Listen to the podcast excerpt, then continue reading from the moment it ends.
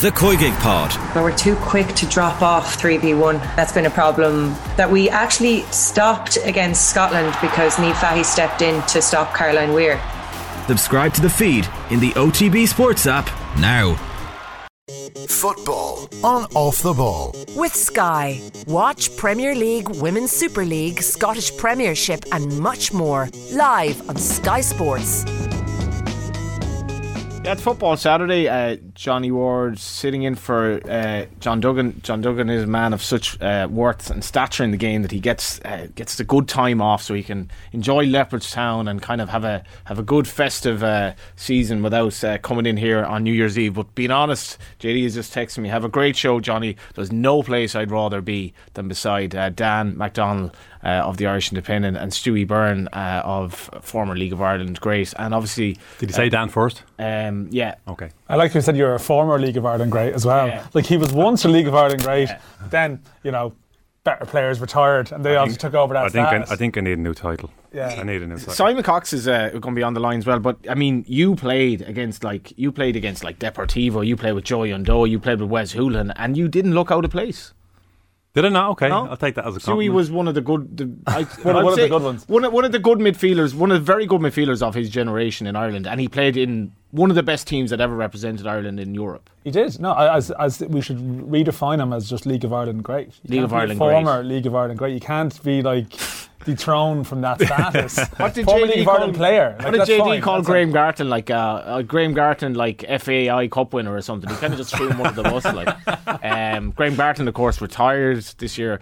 We're going to reflect on um, you know what happened in 2022. Look ahead to 2023. How are we feeling about Ireland? Um, not sure myself, um, but we also have a full uh, round of, of Premier League games as well this weekend, um, and we'll reflect on the results uh, from last night and earlier. Manchester United winning.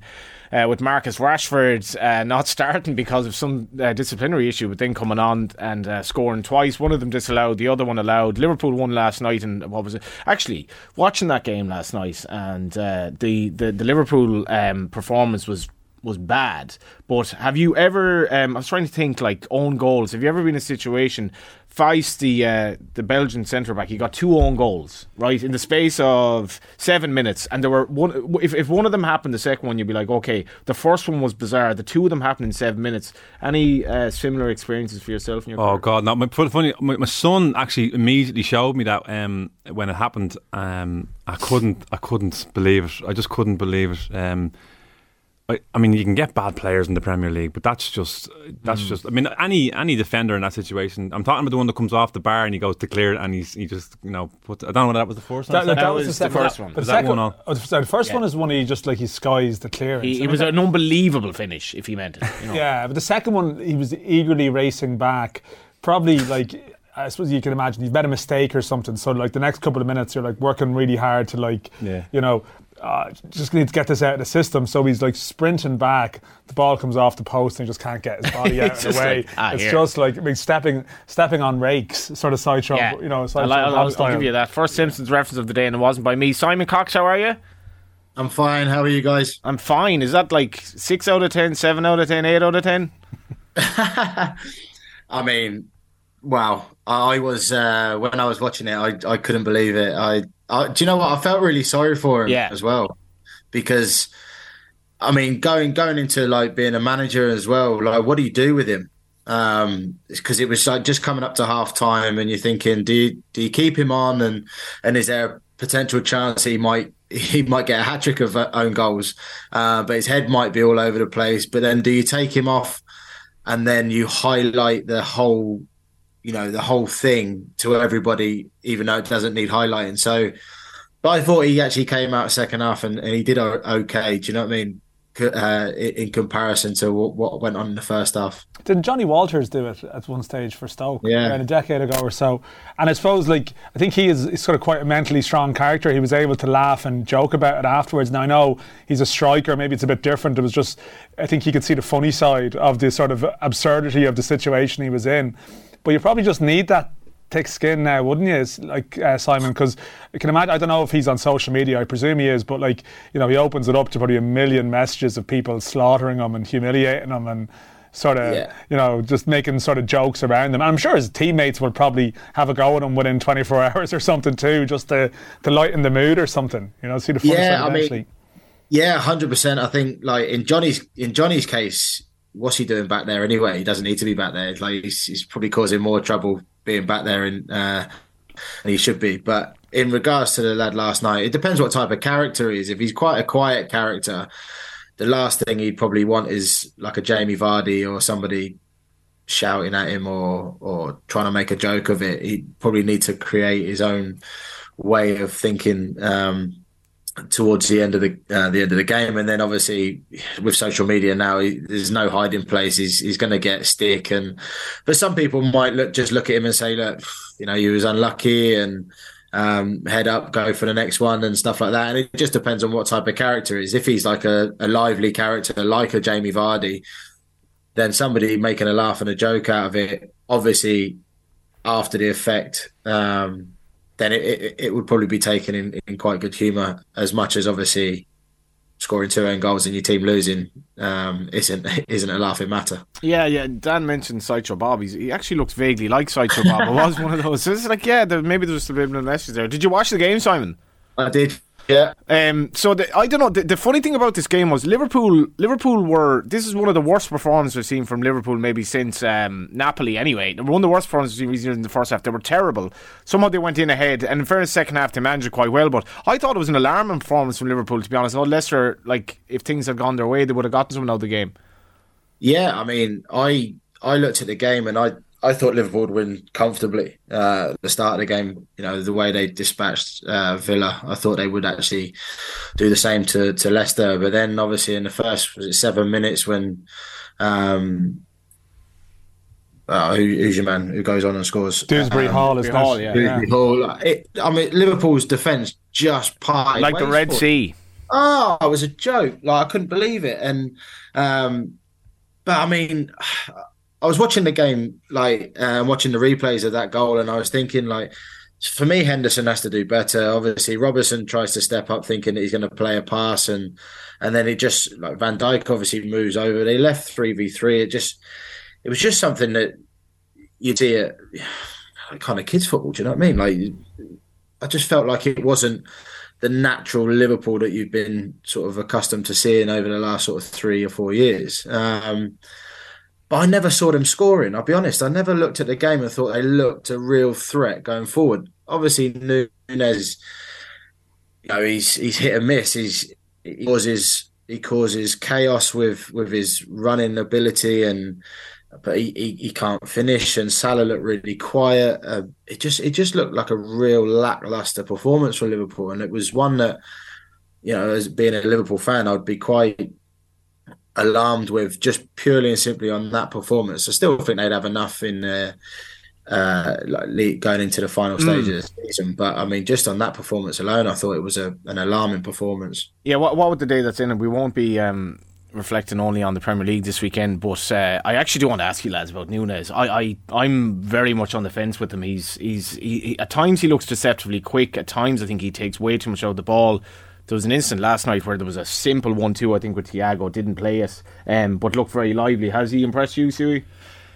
I think he's the kind of player that, because um, he's so quick, um, that's that's the kind of the the mainstay of his game. Mm. You know, and what my experience with quick players has always been that they at some stage they have to learn how to to kind of adapt slow their down. thoughts to how quick they are. That's slow down. Yeah, exactly. That's true. and to be quite, Mbappe's a bit like that. Mm. To, you know, Mbappe, like, like, I mean, if you want to take the, the, the analogy of, let's say, this whole I don't mean to get off the topic, but anyway, Mbappe, this whole conversation of him being a world class player, like, and I don't think he's there yet. I don't think he's there. Sorry, he's a world class player. I don't think he's going to be. I don't think he's in that great category. You know, that sort of Messi, Ronaldo. I don't think he is not not yet. Anyway, get down on that after.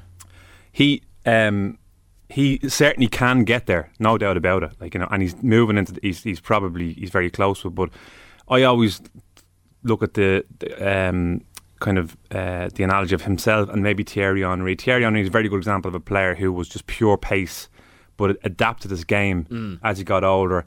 And in my opinion, got better and better and better and better. You know. So, but anyway, to bring it back to Nunez, I think he's just a player. He just thinks too quick. He probably needs the benefit of uh, you know, a strong player in that dressing room to pull him aside. Maybe it's something that Klopp would do. Maybe it's something that Van Dijk will do. And he needs to he needs to develop like, but he, he certainly needs to adapt his game because um, he's thinking too fast. How many? Go ahead. He's just erratic, though, isn't he? Yeah, I, I, I, I think, and I think the chemistry with Salah looks. Um, I don't know. At times, like it's not there, and obviously Firmino wasn't playing last night. Mane's been a major loss. Dan, you saw a lot of Mbappe throughout Qatar. Um, how would it compare to other players you've seen live? Oh yeah, like it's. I, understand what Stewie's saying. Like I think I was at every France game apart from one of them. Um, I can't think which one. Maybe uh, the Tunisia game, which they lost. So all the sort of uh, all the important ones. And in fairness to Mbappe, like okay, he was ineffective against England pretty much. Mm. Like he was, he was there, and sometimes because you talk about say great players. Uh, you mentioned, and often like they'd maybe be central, or they'd have a team built around them, or they'd have sort of um, they would influence team. Now Mbappe, well, the way France operated looked to be suiting him. Obviously, later on in the competition, they needed to move him in centrally at times. They yeah. felt just to get him you know, to really get him involved. And you kind of wonder, is that his future? But I mean, there's one or two moments. The goals against Poland, it wasn't sort of goals from pace. It was actually sort of close control. Actually, he was he was he, you know he showed, and, and even I mean, then like the final, he's per enough for 80 minutes, and then he sort of yeah. he looks absolutely unplayable. I mean, world class is one of these terms. Like, what's it even? You know, what's what's your grade for for world class? Like, you know, is there only five or six players in it? Is there you know, like you, you you'd routinely have players described as world class. Like I think, like he's he is I mean, like I mean, Pele passed away during the week. I mean, the the what the the only man to win three World Cups. You know, if Mbappe, if things go differently in a penalty shootout, he's got two in the bag at 23, and he's influenced two of them very heavily. You know, so um, I think he's in. I think he's incredible, but like it's maybe in his club career. Um, I mean, is he is he even playing at a high level every week in such a way that he's developing that sort of consistency that the greats, the absolute greats have. I don't know, but he is incredibly young. He's 24 now. Nunez, like, I think there's always a tendency to think that these guys will come good, like with the pace that they have. Like he, like even I used to have like like Timo Werner when he came to Chelsea first. It's like it will start to happen from yes, oh he's he's he, he couldn't score. He was offside sometimes, and but he'd get himself into these positions, and you sort of think, well, eventually this will click. And I saw Nunez a couple of times and like he was very effective and he's an absolute menace and a threat and he's always involved in stuff yeah. in games like he he gets himself into positions um, and you're thinking yes like this is just going to be a, a, difficult first season but it'll come good but maybe and the lads will know more than this like maybe there comes a point where some people can't be coached and and and and sort of like they have this attribute or they have this ability, but it's that next step. Mm. Like I don't know, like Simon would know more about this from like the, the Premier League attackers you've played against who look incredibly dangerous, but they don't they don't improve. You know, like they hit a ceiling or something. You know, and you kind of wonder with Nunez, like can you learn as a striker? Can you really learn more about the game as you get older, or there's a couple of points where you just accept that he's just going to be inconsistent or he's just going to be like this and that's it. I, I think you just look at it and in two ways. One, I don't think Liverpool go out and buy uh, Cody Gakpo if they had that full belief that yeah. Nunez is going to come good. That's one point. Second point, I think you, as a centre forward, he obviously got bought in for a decent amount of money. Um, so the price tag is there. He's obviously trying to not replace Mane, but like be that next signing that Liverpool sort of make good. And he's got that to sort of he's that he's got that price tag on his shoulders. He's trying to impress. He's probably over trying to to to impress. He just kind of needs to relax and and calm down and take take all that weight off his shoulders. And like Stewie said, like I said to you know, just just slow down a touch. You know, the thing is what I've always I've always seen with quick players, and this is somebody who never had pace talking. So if I did have pace, God. Um, but if, uh, yeah, people with pace, they they think way too quick because they're they're always, you know, thinking, oh, I need to be ahead. that you're always too quick. You're always quick enough to get ahead of the ball or ready to to get on the end of a chance. You you know you can bide your time because you're quick enough. Like Vardy's a prime example. Vardy is very, very quick. Um, yes, he, he, he strays offside, but he's also quick enough to get there. So there should be no reason for him to be offside. It's the kind of like for me, nowhere near as quick as Vardy. You'd have to make that fine line between being offside and onside just so that you get that extra that that little yard. So for for Nunez, um, he just needs to sort of relax and and sort of play his natural his natural game, which obviously in terms of him causing chaos is you know is is great for people like Salah and. Mm. Um, and everybody else around. You made a, you made, sorry, so yeah, you made a you made a point there. What would uh, Simon Cox have been like with pace then? Ah, oh, Oh, Nunez would Real Madrid, I'd say. you wouldn't be talking to us now, anyway. It's Stewie, like I used to think, what would I be like a football if I had ability? Like, but uh, what, what, what are you? Uh, what were you going to come? I was six foot two. Yeah, Real Madrid definitely. Can can size be like you look at Nunez? I I think at times he's almost too big and cumbersome to make those very very quick kind of um, like like little interchange passes. I I, I think it's been said twice. Chaos. I think mm. there's, there there there is a positive side to chaos. I mean, and there is it's it could well be in the thinking of of Klopp that look this guy will develop with the players that's around him, but I don't want to take that chaos yeah. out of him because he causes trouble. You know, and so, in the same way he has to adapt to the players that's around him, maybe the players around him have to also kind of anticipate what's going to happen because when he gets the ball, he does create, you know, mm. we'll say it again, chaos. But look at Argentina in the World Cup. I thought they were, it was it was it was beautiful chaos at times, like you know. Yeah, but that, I think is certainly beautiful uh, chaos when the Dutch came in and got two goals. yeah, but I think isn't isn't the point that like even like football changes and maybe like eight nine years ago there was mm. that obsession with say possession for mm. a period of time, and yeah. now even some of the top teams are happier counter attacking at pace and it's so quick. So in some ways, Nunez is is sort of perfect for that in a way. Um, if you can have players around him that can anticipate and he can like gain that understanding, like like he, he has so many attributes that would suit the modern the modern game at the top end.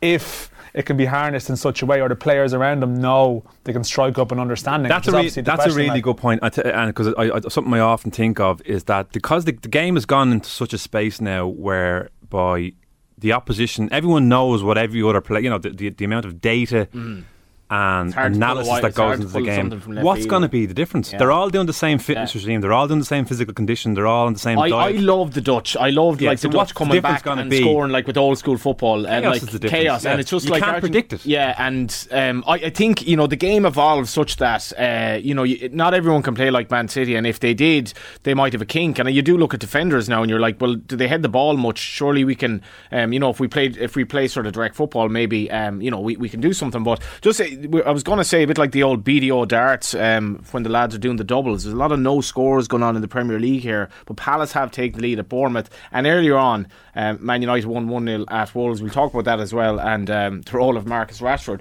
I think, though, it, it might be time to reflect now. This is a beautiful photo on the back of Dan's paper yesterday, the Irish Independent. And Pelé being the man that he was he also featured in the front. And if, if I show you that photo, that's just a, a youthful Pelé as well, and that iconic sort of Brazilian top and uh, what he did for the game. Um, both he and Maradona sadly passing away in recent times, and as I mentioned earlier, we had the, the death of Lester Piggott this year, the, probably the greatest name ever in racing in these parts. But I think um, Pele certainly of his time um, was sort of the, the, the icon of football, and you remember that first World Cup when they had. Uh, when they had it in colour, and he, you know, for, for a guy to um, a black athlete to have the role that he did, um, and as has been pointed out since, he was probably the first um, you know, black athlete that people in Ireland had seen. A lot of them we wouldn't, wouldn't even have had TVs, but um, obviously one of the true global stars. During the week, we heard from um, probably our own um, equivalent in terms of the role he's had in football in this country. John Giles, a great John Giles.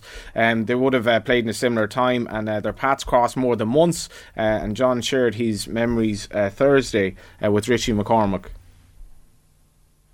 And John, desperately sad news, and it's hard to really comprehend uh, a world without Pele because to many, for many people, for so long he was the very embodiment of football. What did you, what were your impressions of Pele down through the years, and and, and where does he rank for you in terms of the world's greats?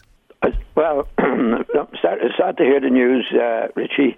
Uh, I don't think there was anybody better than him. Let's put it that way. Yeah. He was as good as any. What I found with all the great players, uh, Richie, none of them are the same. You know, if you look at Messi today, you look at uh, Ronaldo, uh, you know, all these great players over the years, they're, they're, none of them are similar. They all have their own individual greatness, and Pele certainly had that. He was, he was. I mean, he was in my time. Uh, yeah. Well, I never played against him, but I, but I, I, I'll tell you a story. I met him one time, but uh, you know, he was only seventeen when he played in the World Cup and won it. I think he won it three times. Yeah. And he was brilliant. I mean, he wasn't a very big fella, but his head was brilliant. I mean, he was a real striker. You know, he was beautifully balanced, great header of the ball, great shot of the in both feet, and a really, I think, a really first class uh, individual team player. Yeah, and I guess Simon, we were all too um, we're all too young really to appreciate Pele, but um, it's like it's it's just like a name resonates. I mean, um, what were your sort of uh, what was your awareness of him growing up as a potential footballer? Uh, just, I mean, it's it's very difficult because obviously, like you said, a little bit too young to to have ever watched um, and be mesmerised by him, but. Um, I think just from all of the way that everybody, the emotion has been poured out um, about him. I think the thing that always stands out and what people have said is that he was the he was the one who done it first. So like what you're seeing today with the the Neymars and the and the Ronaldos and the Messis and the Mbappes of this world, um, Pele did it first. So uh, I mean, I'll be honest, I, I haven't seen a great deal of him, um, but obviously, the legend that you get told about the person who probably one of the most humble people, um, and what he's done for football across the world, uh, bringing it together. Um, World Cups in Brazil, he was obviously there, so like just things like that, and that just sort of pays testament to the man. He was also a black icon, Dan. You know, in a in a world where um, it's a white man's world, man. Yeah, I mean, you know, Brazil is, is sort of complex in that mm. respect. I mean, what struck me just listening to some of the tributes the other day, and it's, it's I mean, it's it's obviously something that's a very it's a maybe it's very obvious to a lot of people, but like Brazil hadn't won the World Cup until Pele came along. Yeah. Like you sort of think of Brazil as a as a World Cup winner, mm. but like they didn't do it until like he was the first, you know, as well in the context of Brazil. Like he came along, and Brazil in 1950 had sort of like a massive bottle job to lose the World Cup on home soil. There was actually racism aimed at the player who made the, the key mistake, um, and that and like that was a, a home World Cup where they got done by, by Uruguay in the last game.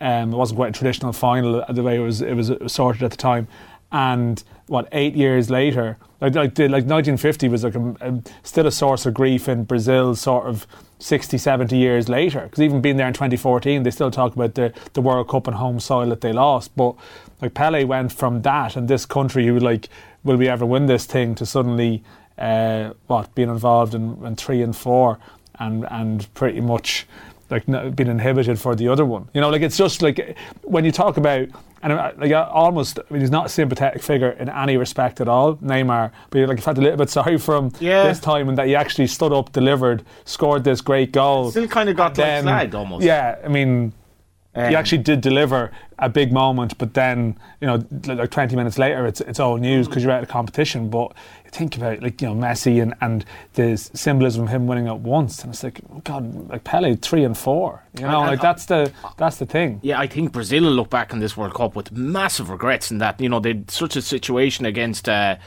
against Croatia. It's almost. Uh, timely now that uh, Erling Haaland, Haaland has just scored in 24 minutes. Um, could but become, Pele, yeah, could become one of the, the he, true greats himself. Uh, sorry, Sue. He's immortalised. It's, mm. it's, it's, it's, there's you can count on your hand probably the people who have passed who you feel they get greater in debt. Believe it or not, yeah. he'll, he'll his his legacy will get even like he. I don't think we'll miss Pele because I think he'll always be. It's, it's very you know it's, you see a lot in in you know um, I make the analogy up. well Diego Maradona is another one.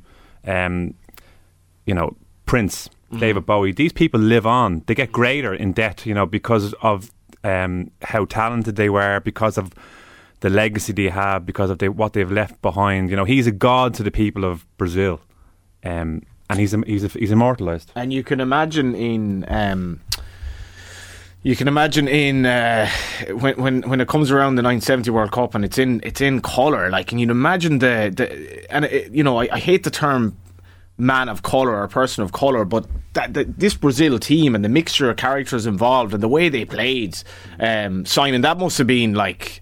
I mean, it's what 52 years ago now, but that must have been an absolute uh, revelation to people in the Western world. Well, just being able to watch it and, and be mesmerised by it would have been would have been something to to behold of. Um, I mean, listen again.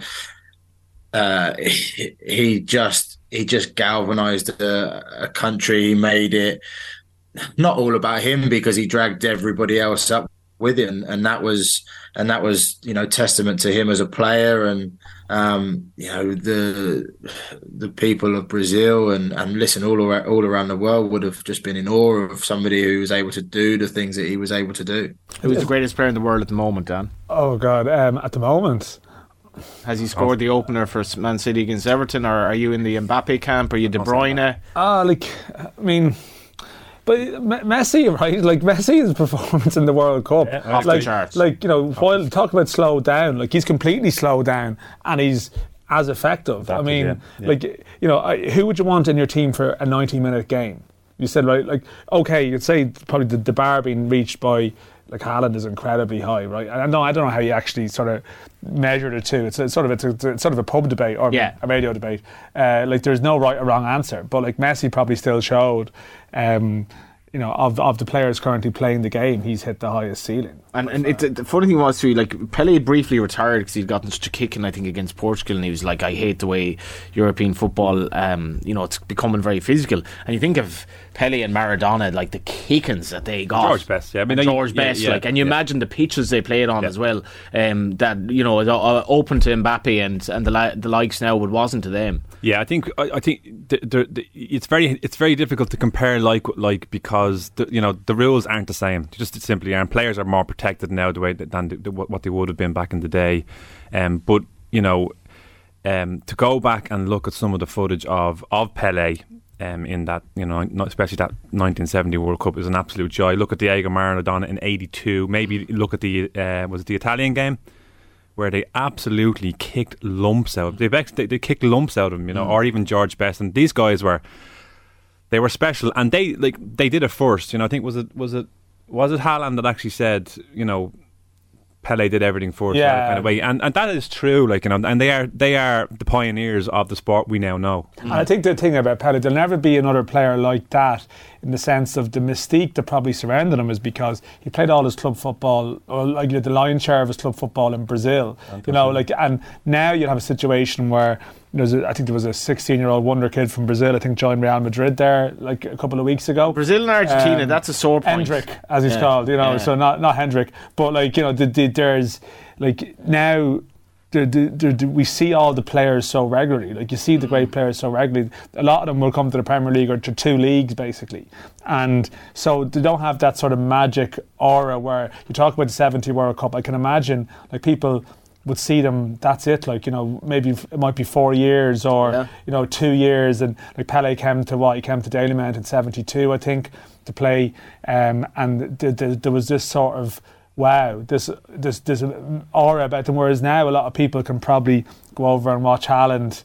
If they want, you know, Man City tickets aren't that hard to get, you know. Pele or- going to feature on a bow shirt now, Stu? Is he? Who? Pele and Bob Marley. Oh, I don't know. Daly Maybe, yeah, maybe. But say it's, it's, but the backstory is interesting. That Mainstream. interesting that Dan. I think it's, it's, it's. I mean, it's copyright, isn't it? But the, the, the, the point, the, the game that Dan alludes to there, the '72 game, um, was uh, a Bosun from Condra um, mix that played uh, Santos. But really, what happened? mad when you think about what, it, what, what, what- do you know what that what, what what the backstory is? Effectively, Santos realised after the '58 World Cup that we have a like we've got a superstar here, like you know. And what they did was they went um, almost like the Globe, the Harlem Globetrotters. They went on these exhibition. They travelled the world, and you know, just to play Yeah. friendlies, to just to play Pele. And you know, it- there was one instance where apparently they played 19 games in 40 days or something like that.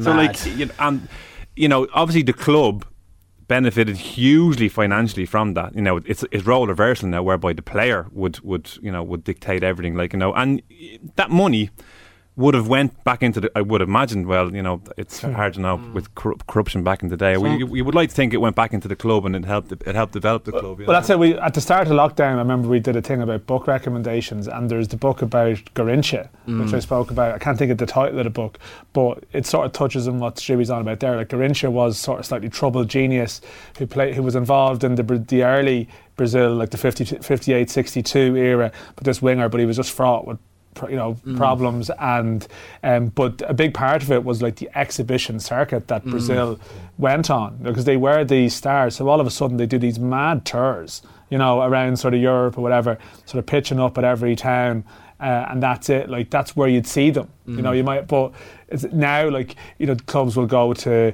go to Asia and play in a, in a 10 day tournament in July, or at the International yeah. Champions Cup or something, which is a made for TV event. Whereas this was more like uh, we, we bring you to your to your ground and you pay out and you see them and that's it, and hopefully they, they show up. It's like sort of Harlem Globetrotters type of. Uh, sort of thing. Yes, uh, simpler times. Two goals in the three o'clock games. Manchester City lead Everton 1 0, and uh, Crystal Palace are 1 0 up at Bournemouth. We'll be back after the break. You are welcome back. Uh, last uh, football Saturday of the year, and um, it was a funny one, Simon, watching the game last night. Uh, sort of a run of the mill game between Liverpool and Leicester, and then it was kind of casually mentioned. I don't know, it was the first, second half. I can't remember. Oh yeah, Ronaldo's gone to Saudi Arabia. It's all over for him in terms of his English involvement. Um, uh, I don't know. Where do you start with this? Uh, with a walk to the bank, I think. Yeah. Uh, yeah. Listen, I think he uh, maybe his nose was out of place. Obviously, he was trying to get out United uh, in the in the summer, and, and nobody in the Champions League was wanting to take him. And I don't think he really wanted to go to any other team that wasn't really competing for for the top trophies. So what he's probably end up deciding is where can I go now? Where's going to pay me the most money? And um, that that's probably the the brunt of it. Really, he's uh, he's gone for for the for the pound notes in the pocket. We, we live in a in a desperately desperately unfair world where there's massive inequality, oh, and Saudi Arabia can just throw money at a lad who's like finished in finished basically uh, throw money at him for for um, no good really apart from a bit of sports washing in my view for the for the Saudis and um, nobody benefits benefits really apart from Ronaldo. Yeah, I mean, I this is um, for me, like I, I, I, I think I switched off to Ronaldo uh, uh, quite a while ago. To mm. be honest, you know, um, he, the guy just doesn't interest me anymore. He's he, he's been a fantastic player, an fabulous player. War, you know, when we talk about we actually have Ronaldo on the line now, um, so just yeah, We'll no, I know, I know what you're saying. No, like, yeah, it, it's it's this idea of it's the it's the celebrity in football has mm. gone to it's sickening levels. but your Dan, Dan defended him at the at the World Cup. He went off crying. In, he was in irrelevance in the World Cup. Went off crying okay, after, okay. after being crap again like in, in the And Dan is like, oh no, sure, poor Ronaldo. It wouldn't be like it wouldn't be like uh, wouldn't be like you to misrepresent uh, a previous discussion. Uh, I have no sympathy for Ronaldo uh, uh, over anything in the in the last sort of three to six months. What did you but say then? I, I did believe that he was genuinely upset after Portugal went out. You claimed there were crocodile tears. He, made, oh, he knew a camera in front of his face. Yeah, exactly. He knew exactly what he was doing. I wouldn't be at all surprised if he says, "Listen, if we lose, come come straight to me." Ah, this, Stewie, is, this is from my documentary. Simon, what do you? Yeah, yeah. You're spending too much time on yeah. YouTube. YouTube comments. Mohammed bin Salman probably asked him to cry. Like, what did you make of it, ah, Simon? Oh, I mean, it, for me, it was just, ah, I don't know. I. I have a really bit of a, a bugbear about lads crying. yeah, after, Simon. After matches. Love it because because I feel like it's it's not for anybody other than for the cameras and for people at home to go, oh, look, he really cares. Listen to the man. care without crying. Yeah.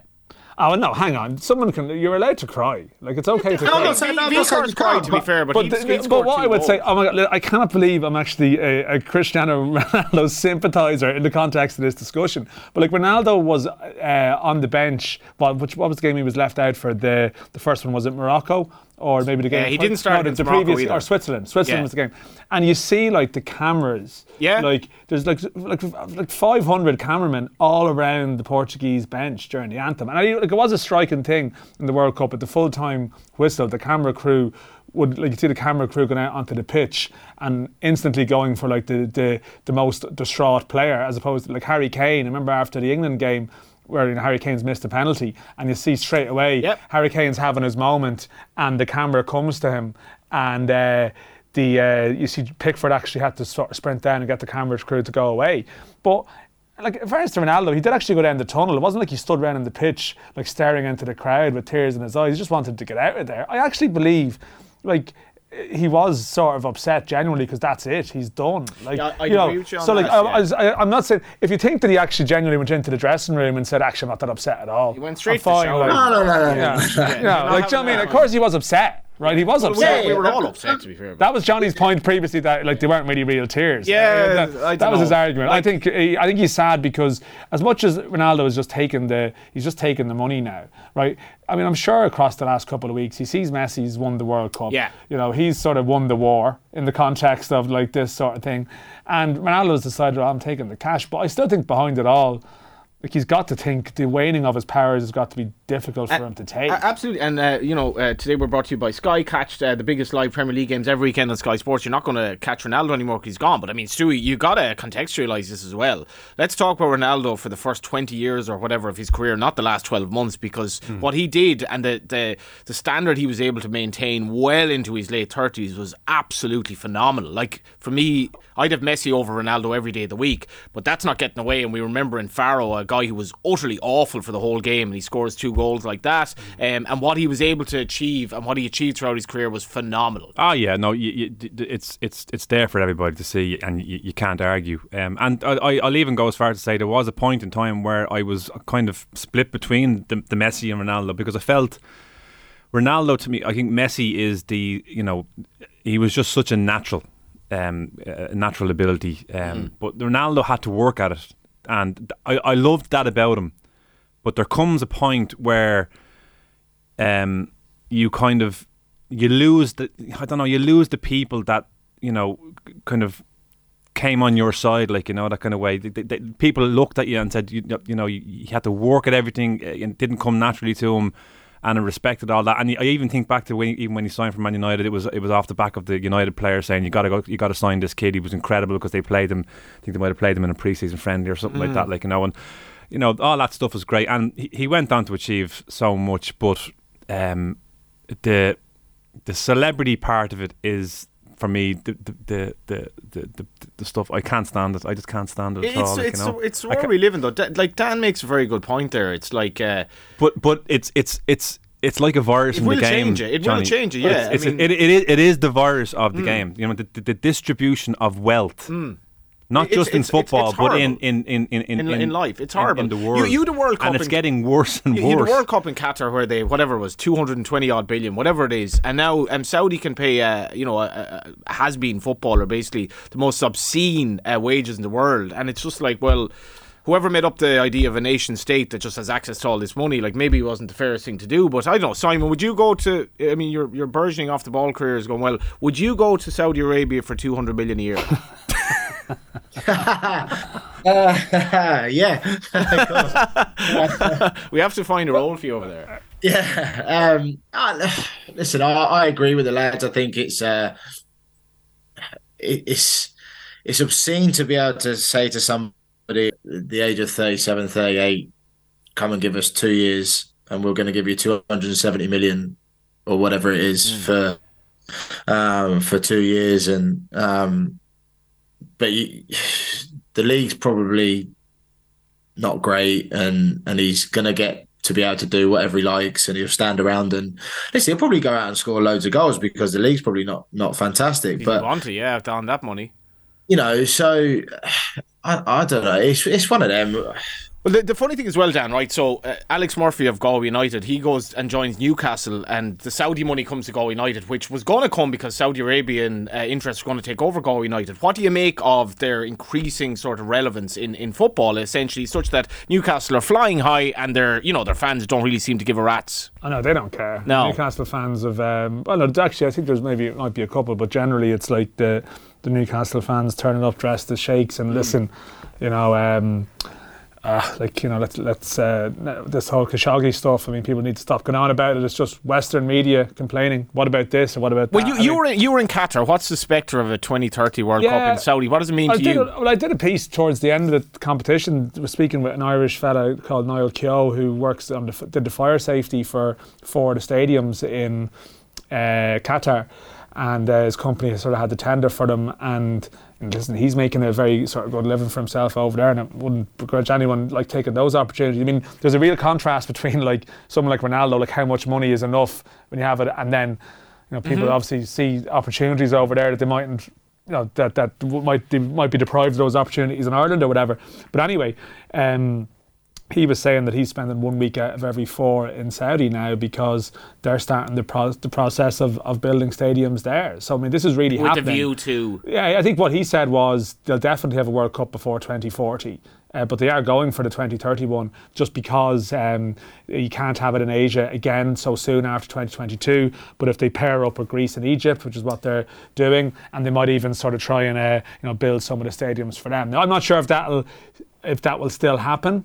Um, but if it doesn't happen that time, it doesn't mean it won't happen in 2034 or 2038. And the bottom line is like they're not going away. I mean, they've got Messi as an ambassador. Like we, we will, like, we will have Messi. a go at Ronaldo here yeah. for taking the Saudi money, but, but Messi is also taking Saudi money too um, to become an ambassador for them.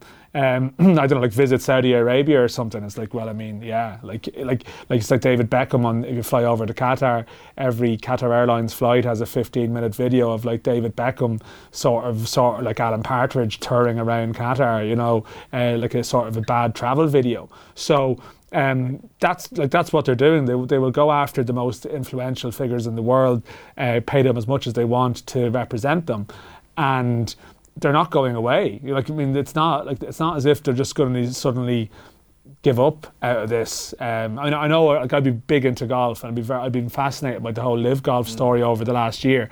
And again, there's a question of well, what happens if they stop to get a stop getting a return? Like it's a, it's a loss maker what they're doing with live, but are, what, what's it all about? You know, and will they eventually lose interest with it? But there's no sign with football that, that they won't and like and Olympics is another thing that I mean that's Qatar's next plan is get the Olympics. So uh, Saudi like they they won't stop until they get something. And the way that football tournaments are handed out is still oh. open for them to get it. Just to interject there uh, Andreas Pereira uh, has put Fulham 1-0 up and uh, Palace Chris Palace 2-0 up at Bournemouth. Brilliant moment there in the Man City game. And I mean this is the problem with with sport and football at this level. On one level, you're horrified by uh, who's financing this and the unfairness of it all. But then you look at the players. So um, Stones hits the uh, post from I think it was a corner, heads it against the post. The ball spins out. Haaland runs as if he's running a hundred meter sprint to try and win the ball back near the corner flag, and absolutely takes out uh, one of the opposition players, one of the Everton players, and uh, probably got a yellow card for his trouble. But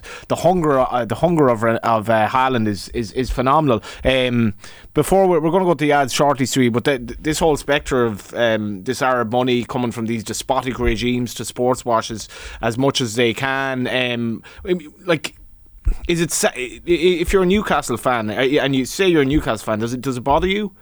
I'd say if you're a Newcastle fan, no. To be quite honest with you, why um, not though? I mean, like football is football, but like you're being funded here by something that's effectively. I think education is a huge part of it. Um, they know though, but but but you also have to, also, you know, I mean, um, if you're a Newcastle fan, I'm sure you're you're, you're working class, you know, and in some cases you're you're you're probably even below the mm. poverty line, like you mm-hmm. know, so they look at football as being their life mm-hmm. and the story. You know, um, they've they've seen it, they've they lived through it, um, and it's very difficult to convince, um, you know, supporters like that that, um, you know, that all you know all this these situations that are going on it's very difficult to kind of you know to educate them. Not to educate them but very very difficult to kind of tell them listen um you know you shouldn't have your day in the sun because the money is coming from this sort of situation. Um they'll you know they'll obviously argue against that but I do think football needs its its um its day of reckoning. I, I don't think it's I think it's coming. I I, I, I think it's coming. I, I can't see how this can continue. Well, this, what's going to happen then? I think I think like any like any situation when when finances and the speed, um, everything evolves so quickly. There's always a cracking point. Like you know, lot, so, something will crack. I don't know whether it'll be a, a, a global uh, financial crisis or a crash or something, but if something will crack, and um, I think it'll it'll have its. Probably, it has but the thing is that like w- when you have the Premier League monster, when you have like naturally like your government is doing a lot of business with that part of the world. Yeah, they're not gonna, like what like we, the, the price you pay. Like I mean, we will sit here and talk about the Premier League and the level of the players and stuff, and that's because in many ways like the the, the ownership rules that exist and the, the the power of the foreign markets and stuff, and, and that have allowed it to become so powerful. Like you, how you would change it if you would actually change the ownership structures or the how you know what type of like club can how a club can be run. There's been real questions over Man City and mm-hmm. some of the how they got around or how they worked within some of the financial so the financial uh, regulations, re sponsorship and wages and income and stuff. But clearly, if you start to put restrictions on that, then that money goes elsewhere, and your league loses its place at the top of the tree, and that that's what's funds so many other things. I, I think we got an early a, a, glimpse maybe of where the cracking point might come when the when the European Super League, you know, um, reared its ugly head, yeah. and pe- people push back against it. I think ultimately, when when people realise that the reason players are getting average players are getting 100 grand a week you know, semi good players are getting 200 grand a week and so on. and So on. when people realise that they're ultimately paying for that in their monthly subscription to Sky and all that, I think that that may be the, the tipping point where people go, I can't put food on the table. Like, you know, and yeah. this, this guy is yeah, I, I, the power it is with people, and that may be where it, where it ultimately comes uh, from. And um, uh, just the half times there: are Bournemouth nil, Palace two, Fulham one, Southampton nil, Man City one, Everton nil, and uh, Newcastle United nil, uh, Leeds United nil. Just, who was the first player you would have sort of idolised, Simon, or looked up to as a kid? Uh, Teddy Sheringham was my idol. Teddy Sheringham. So even even when Teddy Sheringham started, and he did great career at Spurs and Man United and so forth, you're like, I, I don't know.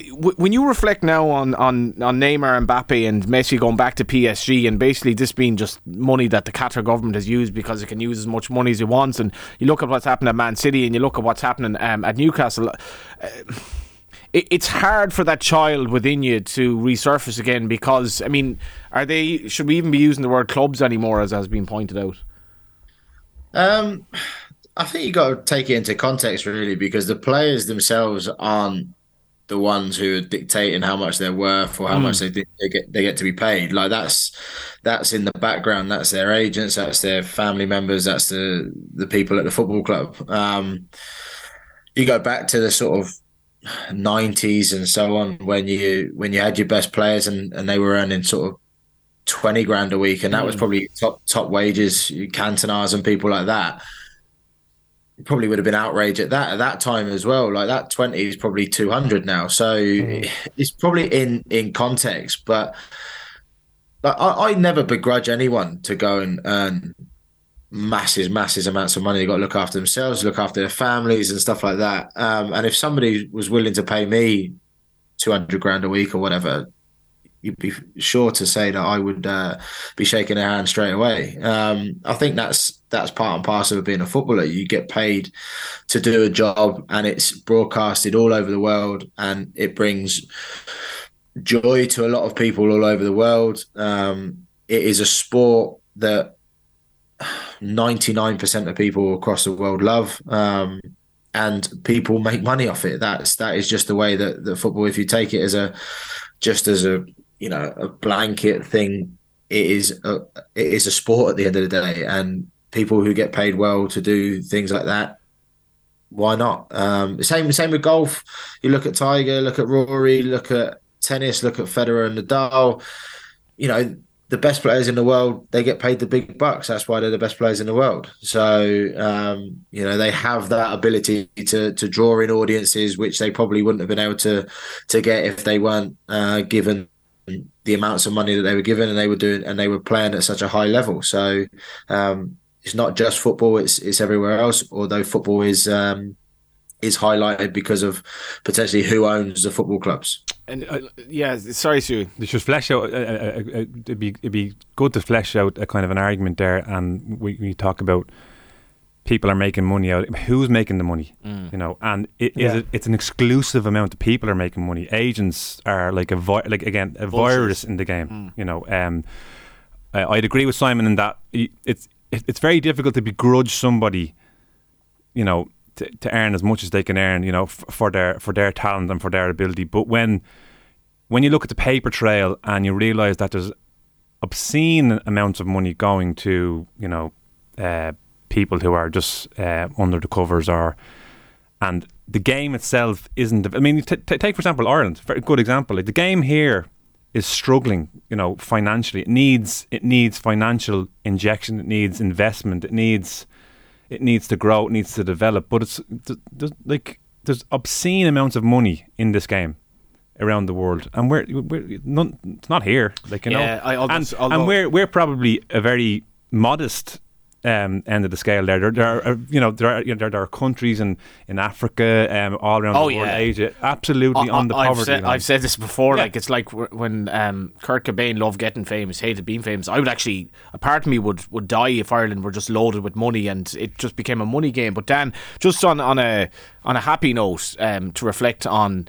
Um, the the Arab world in the World Cup because Saudi Arabia, um, whatever you whatever you say about the regime, the national team beat Argentina, and what Morocco brought to this tournament, and there were great scenes in the occupied West Bank of Palestinian people celebrating a win for Morocco, which is in in Africa, but is part of the Arab world that is so downtrodden as well. Yeah, like that was powerful. I mean, I, I, I read a sort of a long piece that was sent to me though. Sort of for so much the Arab world, it's the African world. Even the issue of identity within the squad and stuff is is complex one, mm. and and there was a lot of people claiming ownership on Morocco's success, and it's you know it, you just have to be wary of that. But I mean that was.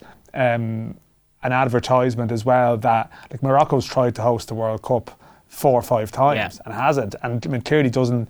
Um, I mean, Qatar finished bottom of the technical criteria for staging and still was able to host the tournament. I wonder why. You know, I wonder why that was. Um, like Morocco, t- Morocco clearly wouldn't tick a lot of the boxes. Yet that actually showcased well. Wouldn't have that been terrific to have a proper uh, World Cup in the Arab world and really experienced uh, a part of the world with a proper football culture that hasn't got a chance to mm. host it. That would have been magic. Um, but maybe so, some good points from Simon there. Like maybe might return to that. Sounds surprised. Uh, no, not at all. I think the. Uh, I mean, if Simon had pace, he'd be an unbelievable. Yeah, um, we're going to discuss if Simon Cox had speed after four o'clock. would he sorry, be, pace, not. Uh, if he was insane, would he be? Would he be up top with Al Nassr with, uh, with Ronaldo at the moment? Cox linked with Al Nassr. We shall be back for the second half of the show after the break.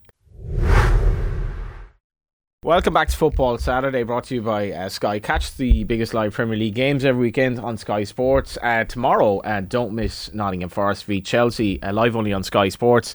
Um, off air there, Stewie Byrne went into the sort of impassioned rant. I hadn't heard from him since uh, he was angry after Shels won the league, which brings you to the next point, Dan. Shels' kind of subsequent financial implosion. And you were making this point over the break there that, um, you know, we obsess about like the you know, Premier League and all that, but there are basket cases economically down further in the football chain in England? Well, no, I think it's just in the context, and Simon would know a lot about. Naturally, he he, he played in various divisions in the in the in the sort of English football ladder, and I was just struck by um, it was like Rochdale. Um, John O'Connor, who's ex ex Bohs board member, posted this up yesterday. Like Rochdale, who were down in League Two uh, now they've been in League One for you know quite a bit in recent seasons. Gavin Bazunu was on loan there. Mm-hmm. A lot of Irish players there. And talking about like recording losses of like one million, um, 1.2 million in the space of a year. Um, now that actually is a small loss in the context of what some of the, the, clubs in the championship are are losing. And like we're talking about the sort of the obscene wages uh, in the Premier League level, and I sort of agree with Simon. But there's a lot of people making huge amounts of money out of the Premier League. Like TV companies are like, pl- players hear about billion dollar TV deals. That of course it's right that like the players should be compensated rather than you know hangers on. I, I don't really have a particular problem with that. But I think the the real issue with, with, with England the English football, I say the real issue, is that at the top end of the tree, it's like everything is amazing. Like you have the top clubs now going to get every, oh, pretty much all the good players they can they can get. They miss out on the odd couple, but generally they're getting most PSG, of them, yeah. most of them now. Um, but you look down the ladder, well, and actually, clubs are hemorrhaging yeah, money so, in an environment where there's almost no consequences. And like we're here in Ireland, and naturally, like the game here is cash trapped if you know clubs have had their period, sure you would have played in it, you know, in the sort of 2000s where things went a little bit mad and there was like massive losses and, and big issues. And now, I'm not saying things are stable now. In fact, we've seen in recent years even the Shamrock Rovers accounts not too favourable, but then they've qualified for, uh, they've got group stage football, so you sort of have to speculate to accumulate. But over in the UK, which is where a lot of our players naturally go, we see all these players leaving the league naturally enough because they're attracted by the better opportunities in England, better money in a lot of cases, albeit not always at the first club they go to, but it's the it's the dream. But the whole system over there is sort of crumbling. And you talk about the day of reckoning. I don't think it's ever going to be a day of reckoning really at the top end because there's too much money invested interest. But what you see is more clubs going the way of like Bury and you know clubs that actually go out of business further down yeah, the ladder. And, and, and, like and, that's that's, that's the concern. I don't know like that's the, that's the Simon, you, you obviously were the last couple of years you played were down sort of you know League One and, and League Two, and I don't know what the environment is like for a player at clubs there with shorter contracts. You've, you've probably seen clubs uh, sort of sink, I guess. You know yeah. that would have been powerful clubs at a time. Yeah, I mean that that is the big issue. The big issue in uh, like League One, League Two, especially, is the people that own them. Um, unfortunately, a lot of the time they're not wealthy enough. Um, there used to be a case of you were if you were a millionaire, you were able to own a football club and mm. and and be able to run it. Uh, whereas, unfortunately, in today's world, that's that's not necessarily the case. Um, we I had it uh, a, a, good few times when I was at Southend. Uh, the owner would always pay late. He would beg, borrow, and steal from somebody else to to pay wages, and and sometimes it would come in dribs and drabs, and it wouldn't it wouldn't necessarily come um, in one one full hit and um, at the end of the month.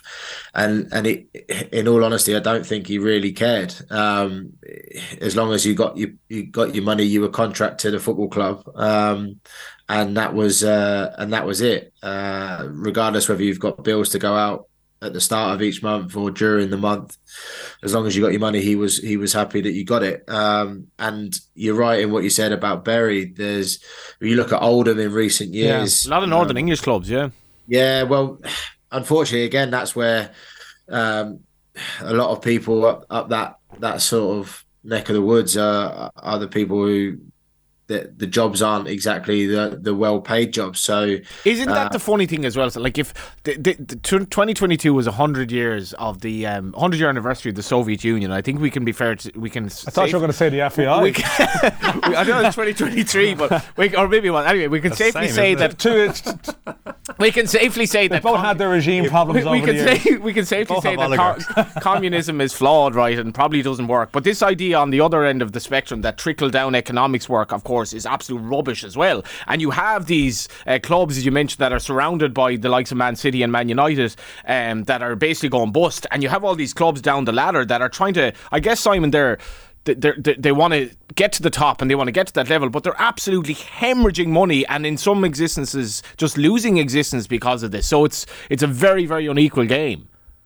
Yeah, well, again, it goes back to the people that own them and and and how they become owners of their of that football club. So the guy who used to own um, Oldham bought the football club knowing like, he had he, he had no money. Uh, he, I think he'd made.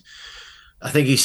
I saw something about him the other day. Uh, he had something like ten companies, and eight of those companies he put into receivership. But he was able to run uh, Oldham Football Club. So what he was doing is he would buy the football club.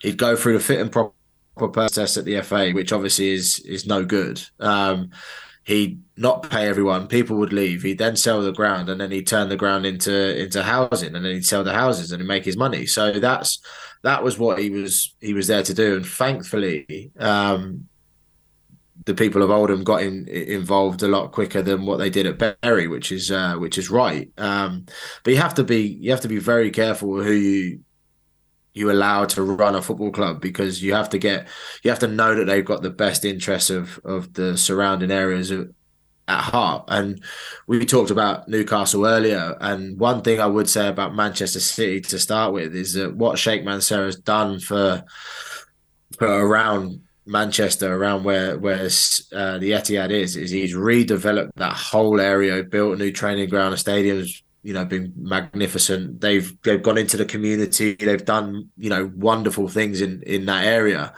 you'd like to hope that the Saudi money at Newcastle will try and do the same thing. Um, and if if they do, then great. Um, but you've got also neighbour football clubs that just need a helping hand. Um, and unfortunately, because of where they are and the crowds that they get, and um, it's just it's just not it's not possible to be able to just drip feed into into a football club. You're not obviously allowed to own two football clubs in the same pyramid, so that that obviously doesn't that's not something that can be done. Uh, but that's why Man City go out and buy football clubs in, in different countries and in different leagues. Yeah, don't be afraid to get in touch. There's 53106 or on social media. Um, Finto23 on Twitter. Endgame is Saudi or Qatar based franchise playing Premiership or EuroLeague. Can this happen? And in fairness, like the.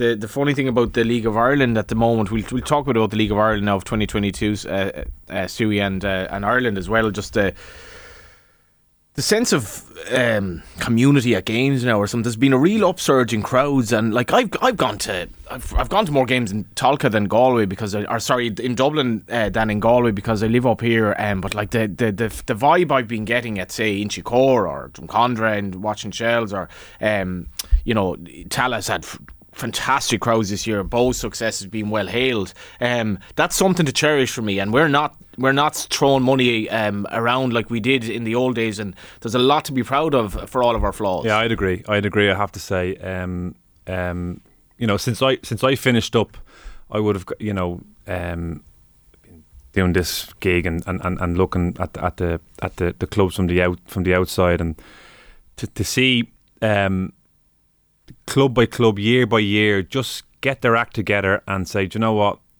It's it's almost like there's been an acceptance. You know, um, they've they've they've developed the clubs I'm, I'm, talking about here have developed a way they, they um, to kind of deal with the problem. You know, yeah. we, we, we you know we, we're not going to get a, a, a, a, white knight or a knight coming in on his white horse and, and, and, spending you know loads of money on the game here. So the clubs have gotten their act together, um, and they've they've knitted themselves into the community. Um, some clubs have done it better than others, but there's definitely a shift now, um, and you can see it. And I think COVID has, has uh, uh, I think it's helped as well. You know, I think uh, coming it in absolutely, and funnily enough, it, it, didn't help other sports. Like rugby is struggling crowds wise yeah. in some respects. Racing hasn't really come out of COVID in the greatest shape. League of Ireland has been completely. See, fo- but it's like I've always wondered why football is like it is the beautiful game. It's the best game in the world. There's no doubt about it. Like you know, and, and I've always often wondered why what what what was it we had to do to kind of tap into this in Ireland? Yeah, mm. what are we doing wrong? And it's, it's very difficult. It's a very difficult thing to do, and, and, and we're of course we're competing with all the other sports and we're a small country and all that kind of well, well, well, what have we done, Dan? Then what's changed? Well, if, no, if anything. Well, yeah, I mean. I suppose we are starting from a low base, like in the sense of, I mean, particularly like the, the crowd situation in Dublin was, was really like for a city of the population its size were, were still bad. Mm-hmm. I know you've like you have a number of clubs across the city, and all of those clubs have got their act together. Um, and you see, like the, the stats stack up. You know, like the crowds are up pretty much everywhere around the country. But I think in Dublin, in particular, some of the jumps have been spectacular. Huge, definitely. In particular, St Pat's, I think actually, um, who myself and yourself, Johnny, Boat, lived in Dublin Eight for a long period of time. And I would have said, oh, I would live in Dublin Eight, and there's a club sort of 10, 15 minutes away. You wouldn't know, know, it. You wouldn't know it. And I mean, what they've done. Um, is impressive and probably you know going after a next generation that probably don't have I don't know maybe some of the baggage or attitudes that older generations might have towards the game here and um, giving them a positive experience to start off. With. I don't know what it is. I mean, I'm, I'm wary well, of getting too carried oh, away. Oh, absolutely. Like, but, the, but I want to go back to like to go back to the previous point that we were sort of making. And this is why I was talking about Rochdale. Like um, you know, Rochdale thinks average attendance is, I was looking it up, like maybe three and a half thousand people. Like, I'd imagine that the, the, the, players there are probably earning reasonable money. I don't know, probably equivalent to, say, League of Ireland money. Who, has gone to you Bradford in, in recent days from. Uh, uh, Kieran Kelly. Kieran from, Kelly's from gone to Bradford. They, had, they were getting crowds of 15,000. I know, like, I know, there's some huge clubs in League Two, in right? League but, Two, but there is. But my point is, like, what is the next step? Mm. You know, because naturally, okay, now we've got to a situation where the crowds are, have got better. Um, in some cases, facilities of you know the clubs have outgrown stadiums in the sense that the crowds would actually be bigger if they had more room. That's fine. But uh, you talk about when we're not losing our heads uh, like recent times. You might say that, but wages are still probably creeping up around the. But league. in, fair, in fairness, there's if some you, good money look going at, around if the you place. look at the, the likes of Dermot Desmond got involved in Rovers, Well- Garrett Kelleher, the Luke Homer in Galway, um, you have Doherty in Derry City, so on and so forth. It, it doesn't seem to be yet though a case of like these lads are just buying success. It seems to be fairly prudently managed. Um, you're, well, there's still good money going around. Mm-hmm. Like, uh, let's not be naive to the fact that there's good money going around. And this is my point. Like, if those clubs didn't have benefactors, um, would they be sustainable? and in where, terms do- of where is the likes of Sligo Rovers? yeah, and that's that's the challenge for like Bohs and Sligo and, and, and the clubs that sort of are reliant off member. You've seen Cork have gone from a fan run model to let's say a private ownership structure, and so this is this is my point. Like we're obviously very we're scarred by so, in some ways by what happened previously Yeah. a decade ago, but what we're naturally to get better, there comes a point where you have to maybe pay a little bit more to players and, and you want to tie them down in longer contracts. We've got a minimum wages come in now, which is a hugely positive step, but obviously that increases the cost of clubs. You know, at 17, 18 year olds, you can't give them like 50 or 100 quid anymore and say, if you're good, you might get something better. You have to try and give them a standard, but you have to pay for that. So, like, I, I'm quietly confident about things are going, but naturally, um, we, we you know, we can't get complacent on the basis of, say, one good year of crowds, you know, or 18 months of good crowds. That um, what happens if, if some of these clubs that have have re- built up really good sort of fan base, but after two, three, four years, then they're not they're not winning anything, and you know, grumbles uh, start to uh, creep uh, in. Only yeah. the, the way the, the way the, you know football in Europe is set up is that in a lot of the smaller leagues, you know, one team can dominate, or maybe two teams, one two teams can dominate, and it's a bit like the clubs in the football league in England. Like a lot of the reason why there's- they're hemorrhaging money is that they're chasing the Premier League cash. Clubs in the Championship are, Absolutely. are and is the danger here that we have a couple of clubs that are trying to catch Shamrock Rovers, say, Yeah. or Derry. Um, but they don't necessarily have the strength of backing, maybe, and they over they completely overstretch and they crash. Every And- chance it and that's the the slight fear you have. But as I said, like we will obviously be very hard on ourselves with clubs like run big losses and stuff like that. But you're almost trying to compete with a, a neighbouring island where there's almost like all bets are off. It doesn't matter. And, and, and, You and on that And side, that's the, problem. The neighbouring island, I, I still find the whole Brexit thing like so compelling. Why did this uh, happen in the first place? And a lot of, um, I'm sure a lot of people who go to watch football every Saturday, um, a, a lot of working class areas, they voted for Brexit. Probably didn't think about the fact that, um, you know, there's going to be uh, a ban on Irish players going over from uh, the age of 18. And like, what have the repercussions been for you over there? I mean, I didn't really think I was going to come on here and talk about Brexit. In terms of the football landscape, it is weird. It's, it's changed the dynamic between Ireland and, and England in terms of these kids aren't going over to England anymore. Yeah, I mean, listen, they, they obviously they they can. Um, it's not it's not that they're not. It's just it makes it a little bit difficult. Um, there's more there's more paperwork and stuff that needs to be done. But I think it's I think it's definitely still the uh, the best opportunity for them to to progress in their careers and make sure that they they're seen by a, a wider audience. But then I would say, At what age, though? Pardon? Like, is it, is it better for the players now to go over at 18 and maybe develop it in the League of Ireland? Or to, you know, what's your experience of, say, the under 23s and players that are kind of, um, Yeah, at least so in the this- League of Ireland, you can get your experience early and get first. yeah well this this is what i was going to say was uh actually now working with uh, a couple of young players now actually going back to the league of ireland where there's opportunities to play against men because the chances of of them coming over at 18 and playing in academy football actually doesn't really help too much anymore whereas it used to be a good grounding for them with ex you know experience of playing in or being away from home, getting involved in in uh, day-to-day football and stuff like that, and, and being a, a professional. Now, actually, if you come over at 18 and then get loaned back to the League of Ireland, playing uh, in men's football, that's actually a more beneficial uh, route for for players now than than it has been. So there is uh, there is things that the League of Ireland now uh, a lot more going for it than possibly like you know 10 15 20 years ago when you know, I guess when people like um, you know Anthony Stokes and people like that were, were flying over to uh, over to England. Yeah, I think the one thing we should strike, and it goes back to our point. I mean, something that's happened in the last ten days or so.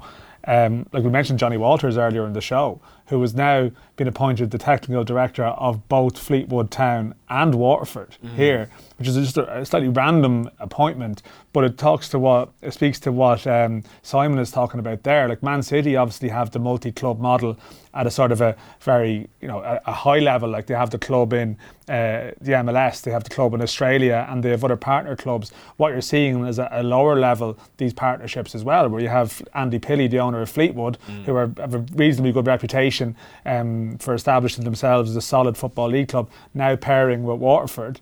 Um, and I think they have a club somewhere else. There's been other sort of consortiums of that nature looking at Ireland as well. And it's one of the weird offshoots of Brexit that um, you know, this this is there is a sort of a window of opportunity there, but just in a very unusual way. Like the, the imagine like sort of 10, 15 years ago, floating the concept that you'd have like a you know, someone in a dual role. No, it's you know, for, with, with two, you know, an English and an Irish club at the same um, time. So it's, it's a sort of a weird place we find ourselves in. Own goals have been a team of the last 24 hours. James Ward-Prowse scored one um, to give Fulham the lead, but then he actually scored uh, for Southampton, so that's one all. Um, before we get on to Ireland, I want to get Simon on this as well.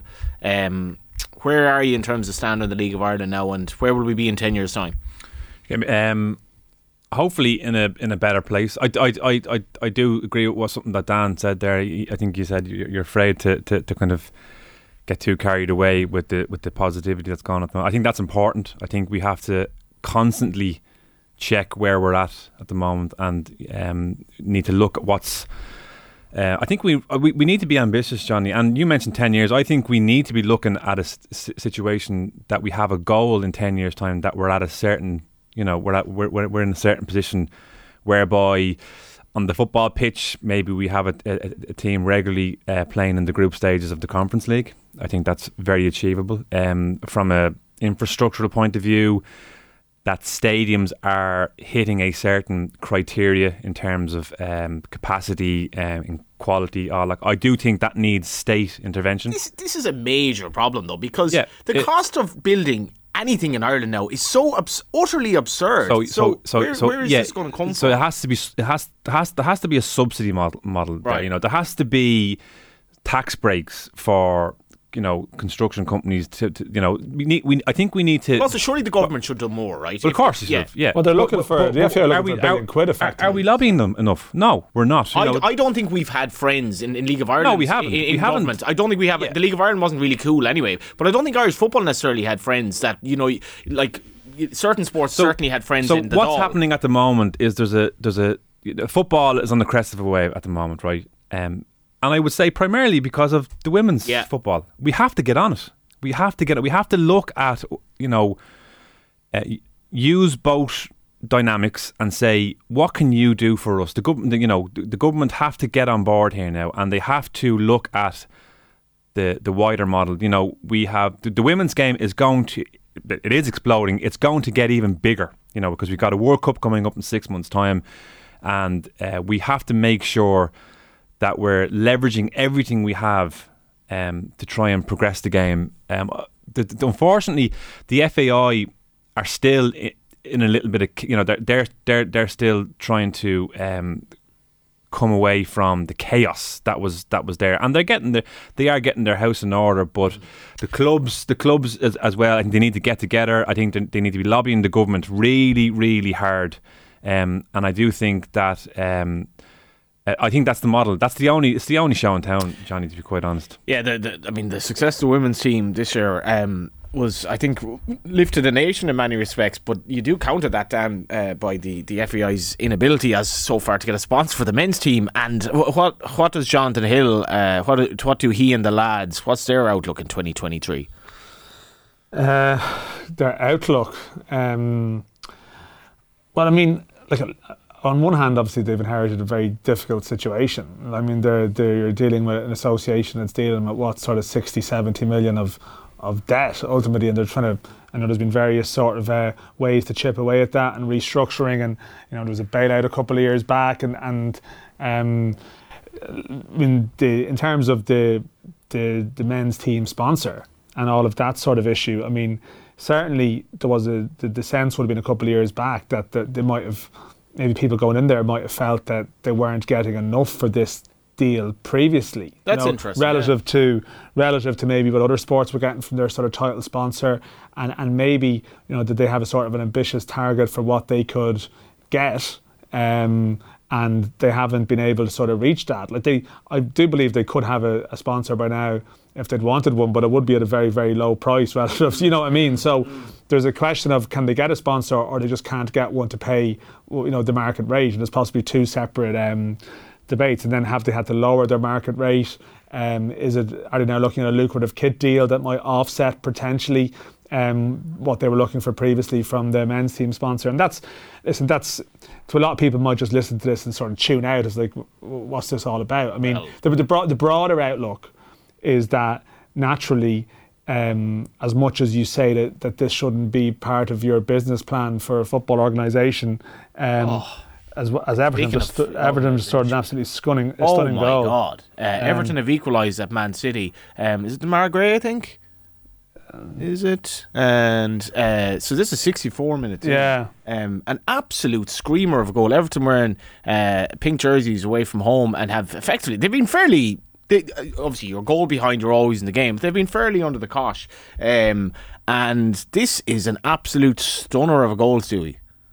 Yeah, it looks like what 25 yards that was I yeah top corner so look at the replay now. City actually give the ball away I think it's Rodri maybe with a sloppy pass Gray picks it up in his own half and uh, just Simon on this this is interesting because I don't think any of us expected Arsenal to be in the ascendancy such that they are going into 2023 and we'll talk about Ireland after break but um, it's been a hell of an interesting title race that we weren't expecting yeah I mean listen I think Arteta's done unbelievable I think he's turned it he's turned Arsenal into a into a well-oiled machine. I think he's got rid of the people that he didn't want, who didn't sort of adhere to his uh, his rules and regulations, and and he's brought people in who will, and they've spent they have spent some some decent money, um, and he's and he's got people playing at a top level of the game, which is uh, which is credit to him. I'm not sure they'll have enough to to get over the line this year, but they'll definitely be in the mix for, for the top four,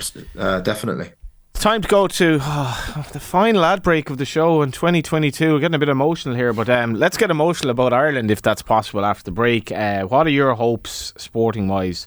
Uh, do get in touch with us. We'll ask the lads um, what are they looking, players even they're looking forward to uh, in 2023. And uh, yeah, France. France are going to be playing Ireland. That's going to be interesting. Let's have the ads.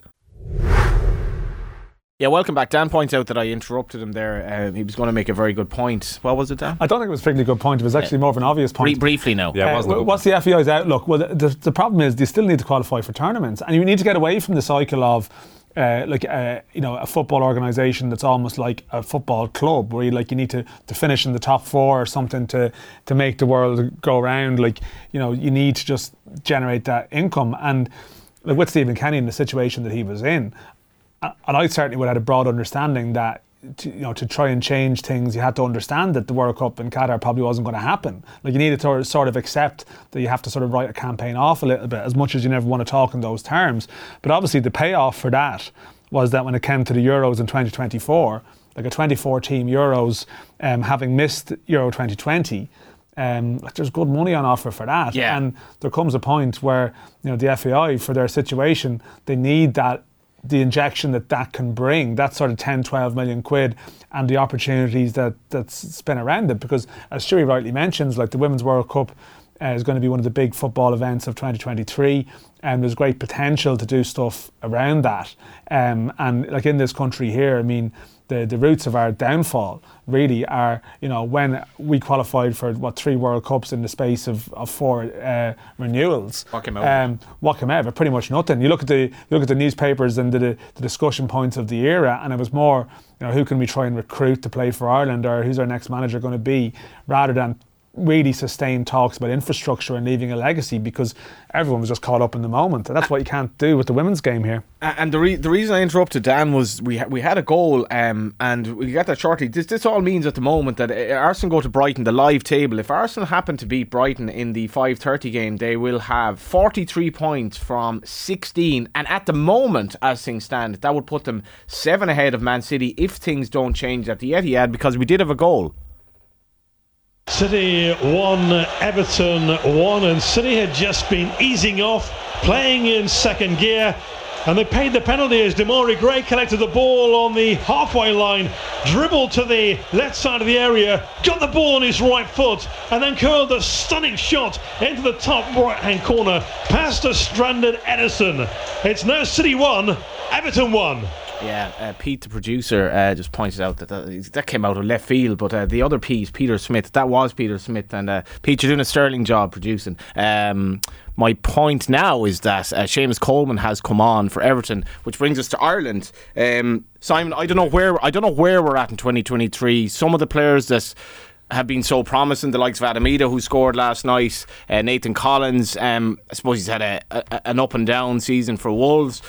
What's the standard of play? Are we getting any better? Um, I don't know the answer to any of these questions. Where are you on it? Um, I think we've stood still a little bit. I'll be honest. Yeah, I think uh, I'm massive fan Stephen Kay. I think uh, I think he it was a real, real tough job to come into um, to try and change the style of play, to try and change, you know, bring the youth uh, into the into the senior team and and and try and win games of football. Um, and obviously, it took a long time to do that. When he got appointed and, and he was given his contract, I thought that was the that was the right thing to do because it gave um, it gave people an opportunity to know who their manager was going to be, the style of play they were going to be playing, and he was then able to go out and recruit the, the best players uh, that he felt was going to be for his style of play. Um, just feel like we lack that that cutting edge, that that goal threat. I think we the lads at the back, I think we look we look pretty solid. Uh, we're sound enough. Um, I think goalkeepers we look we look very good. Uh, we've got two, possibly three really solid goalkeepers. Um, anyone who could who, could play um, defensively, I don't. You know, John Egan is is going to be um, Captain Marvel. He's gonna he's gonna be there for for a while, I, I believe. Um, and then I just feel like we're a little bit lackluster going forward. Um, you know, we don't really have that guile that somebody's going to be able to unlock doors, and that's uh, that's a, an issue when especially come up against like the the big teams and the big countries that they uh, they have majority of possession, which is which is you know that that normally happens. But then when you get those opportunities, you need to be able to go one counter attack and two somebody needs to be able to find that pass. And uh, and I just feel that we've got the pace. Uh, I feel like we've got the pace. Chiedozie's got you know electrifying pace. Uh, Michael Obafemi when he you know when he gets going, he's he's not bad. Um, Callum Robinson's got a little bit of guile, but I just I just feel like we need that little bit of you know that Wes Hoolahan magic. Uh, if we can find somebody who has that, then uh, then I think we'll be fine. Well, that's the problem, Stewie. Your your old teammate Wes Hoolahan, and I think. Um, this is the point. Simon says we've stood, we, we, we, we, you know, we're standing still or we've stood still. My issue is, I'm not sure we ended the year in the sense that we're improving. Yeah, I, I, I think I can I, I'd agree with that. I think there is definitely a sense that we've we've stood still for a little bit, um, and I think I think everyone understood the early, um, you know, albeit it, it, was a chaotic period with COVID and everything else going on, but everyone certainly there was big buy-in um, for the first um, couple of years of, of Stephen's tenure. Absolutely, I think everyone, under, even though the FAI never really kind of came out and said, "Look, we're trying to rebuild," it was actually Stephen who was doing most of that communication. Um, you got to give him credit for that. In, in fairness, because um, I don't think I don't think he was being backed by the FAI at all. Um, I think it was just he um, he'd obviously been been appointed by the previous um, gobshite, and then um, he, he, he Stephen uh, you'd have to feel give him credit because I think he certainly felt like he, he wasn't probably um, getting the backing from the association that he probably should have deserved. Um, but he ultimately came out and says, "I'm going to rebuild. We need to we need to um, yeah, um, put more reliance on youth. We need to change the way we're playing football." And everyone there was buy-in. Absolutely, there was buy-in. Um, and that period is now moved into a different dynamic in that you know people um, rightly so want to see the results of it And I think it was they coming. Ex- they expect a little bit more now. Expect a little yeah. more, yeah. And I think that's good. Expectation uh, is good. You the, man- the manager has built up that expectation. I think, has, yeah. I think there's two points of the year. Like, I mean, you, think of after the friendlies in March, after the game, uh, and I'm talking about 2022. Trying to look back like the, the, game, the draws with the draw with Belgium, like that was very positive. There's yeah. a sense, okay, corners been turned maybe here. Everyone bought into that. Okay, it was a friend against Lithuania. Parrott scored a late goal, but you know it was fine. Um, people went to Armenia in the summer thinking, okay, this is it now. We've had you've had your period on the stabilizers here, and, and let's go. And that was a real setback. Yeah. But still, by the end of that window, they turned things round. Like Nathan Collins with a solo run, or possibly should have beaten Ukraine away. And there's little moments across the year that you think, and this is this is the slight concern for me, that in some cases performances have been absolutely fine, but not turning enough of them into wins was the reason Ireland ended up as third seed in this group with France and Holland. Like this is the, the real issue looking into next year. If Ireland were heading into a group with I don't know, like I think Michael O'Neill in Northern Ireland have been a bit like maybe Denmark and Finland or someone like that. Yes, we would probably still have concerns, but you'd be looking ahead to 2023, probably still thinking, okay, we have these games here. Can we do it? You know, can Ireland produce? They beat Scotland at home. Okay, played well against Ukraine away. Okay, can that be done? But you're looking to try and do that against France and Holland now, and like that's the, the terrifying aspect of it. But anyway, just to finish my point, that the end of June things were actually bizarrely they managed to come out of that window on a positive despite it starting so badly, so terribly. Then you go to Scotland, half time against like a half time in Scotland. If you ask people what you're thinking about where this team is going, I think Sky's people would have been people would have been buzzing. Mm. You know, there was that sense of okay, uh, here we go. Ireland lose that game. Like two, two days later or three days later, they're cruising against Armenia and then have that crazy 15 minutes. And that has really affected, I think, a lot of like the public confidence that okay. was possibly building up. Like if you pause the year at half time in Scotland, people are like, okay, okay, this is going somewhere. But what's happened subsequently, and then you had a pretty underwhelming November and it shows how quickly things can turn. Like you know, you have a f- small number of games in your international window, and within a sort of window of like six games, you had two bad Armenia home to Ukraine, brilliant day at home to Scotland, very good performance away in Poland against Ukraine.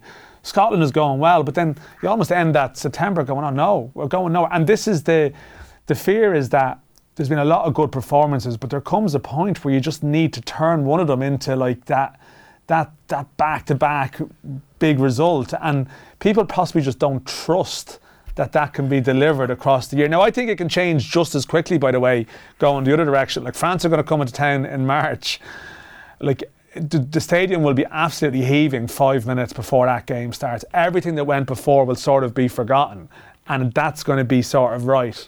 Like this is what it's it's all about here, and you're hoping for you know that miracle. But I think the belief in that miracle has probably been dented a bit by the way the year tailed away. Can I can I just ask you, Simon? This is this is one of the things that uh, I I think as a former player, you you you'd have a more of an insight into how much has the upheaval in terms of the coaching staff. Um, how much would should that or is that a should that be or is that a problem?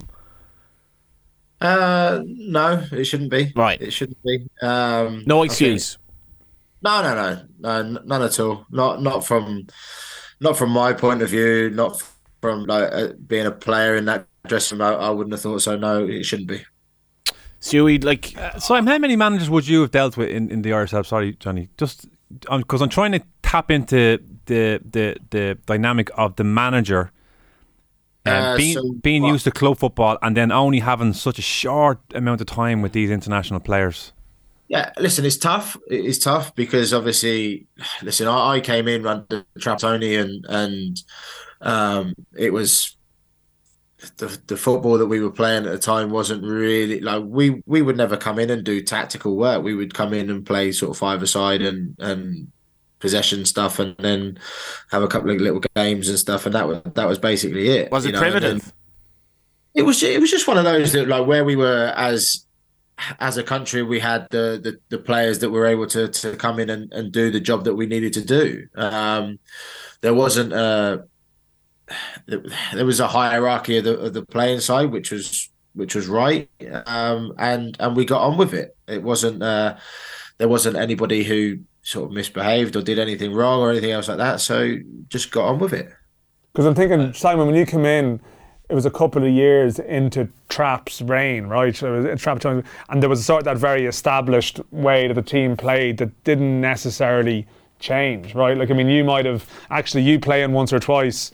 Uh, ahead of Kevin Doyle was a little little tweak, but it was effectively an established system, right? That was sort of in place. Yeah, yeah, it was. He had his way. He had his his personnel who he who he liked, who he trusted, and um, barring one or two, uh, whether it was injury suspension or just a, a, small tweak, it didn't really change, and that was probably more due to the fact that the the players that were playing were were the ones that he trusted.